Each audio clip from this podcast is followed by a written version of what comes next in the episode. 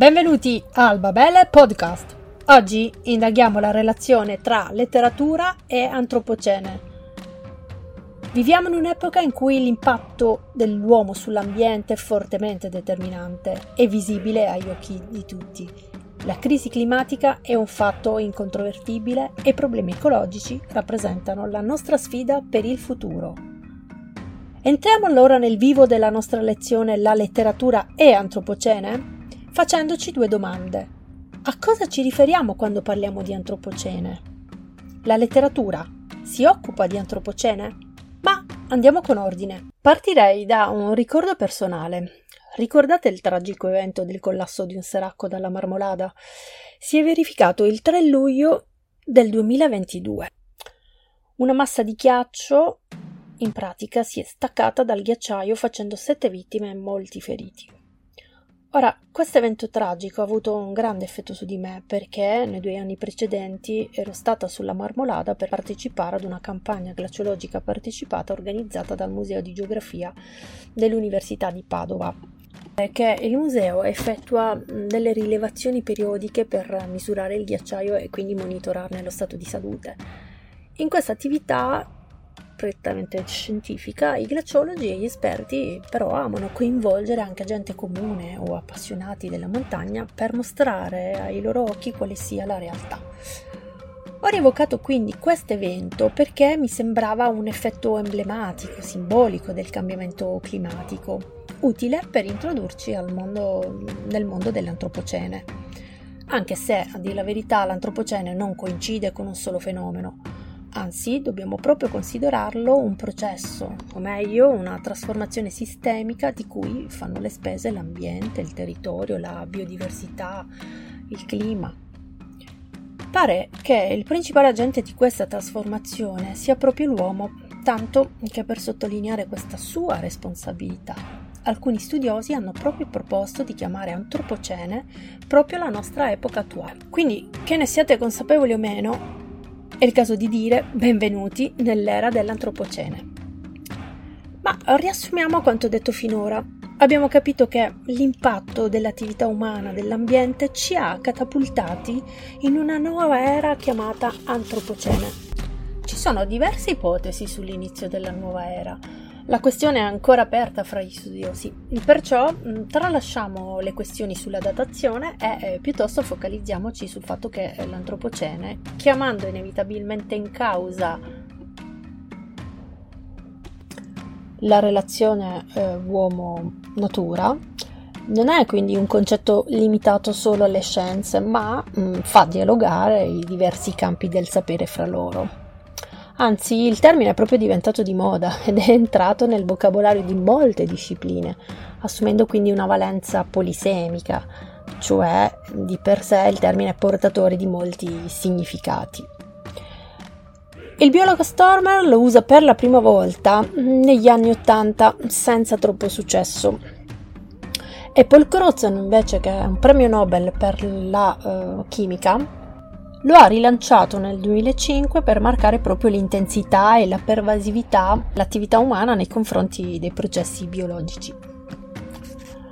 E allora, se antropocene, come abbiamo detto, non è solo un concetto scientifico, vogliamo a questo punto chiederci se esiste una traslazione, o meglio, una sua trasfigurazione in ambito letterario. Eccoci allora alla seconda domanda iniziale, la letteratura si occupa di antropocene? Risponderei a questa domanda con una citazione dagli immortali di Martin Ames. È una bella prospettiva. Presto se ne saranno andati tutti e io sarò solo per sempre. Gli esseri umani qui intorno sono in pessima forma.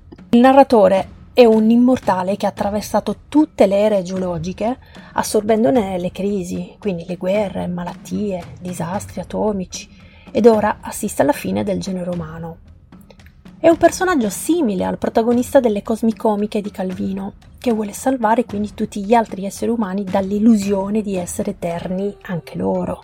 Amis, tratteggiando questo scenario apocalittico, Nel suo racconto ci rimanda eh, però ad una serie di temi ricorrenti della letteratura ecologica, che non a caso narra di estinzioni, distopie, apocalissi per l'appunto, tutti scenari che possiamo definire evocativi dell'antropocene.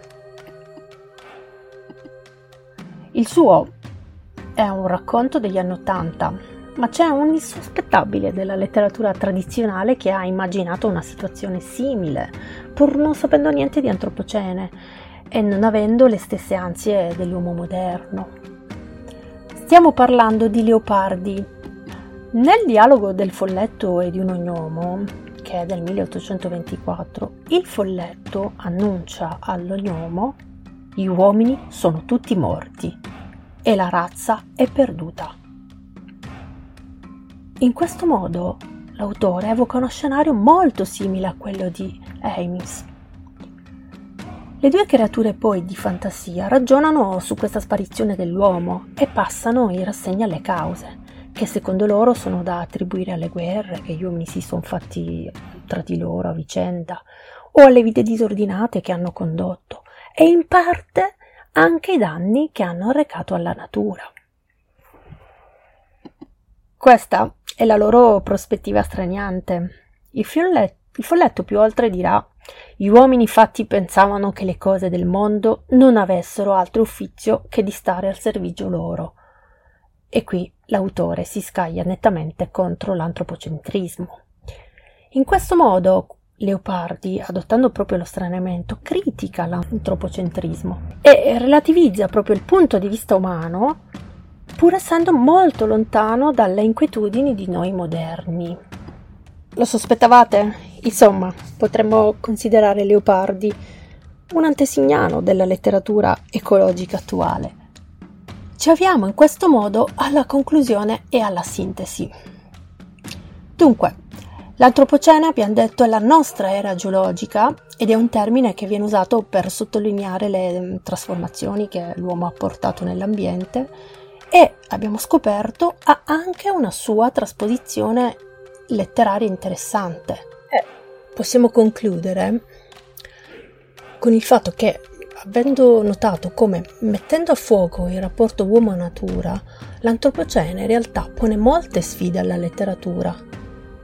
E persino Leopardi, che di antropocene non sapeva nulla, ha avuto ha avuto il merito di esprimere una prospettiva relativistica e straniante molto simile a quella del discorso più attuale sull'antropocene che la letteratura contemporanea fa.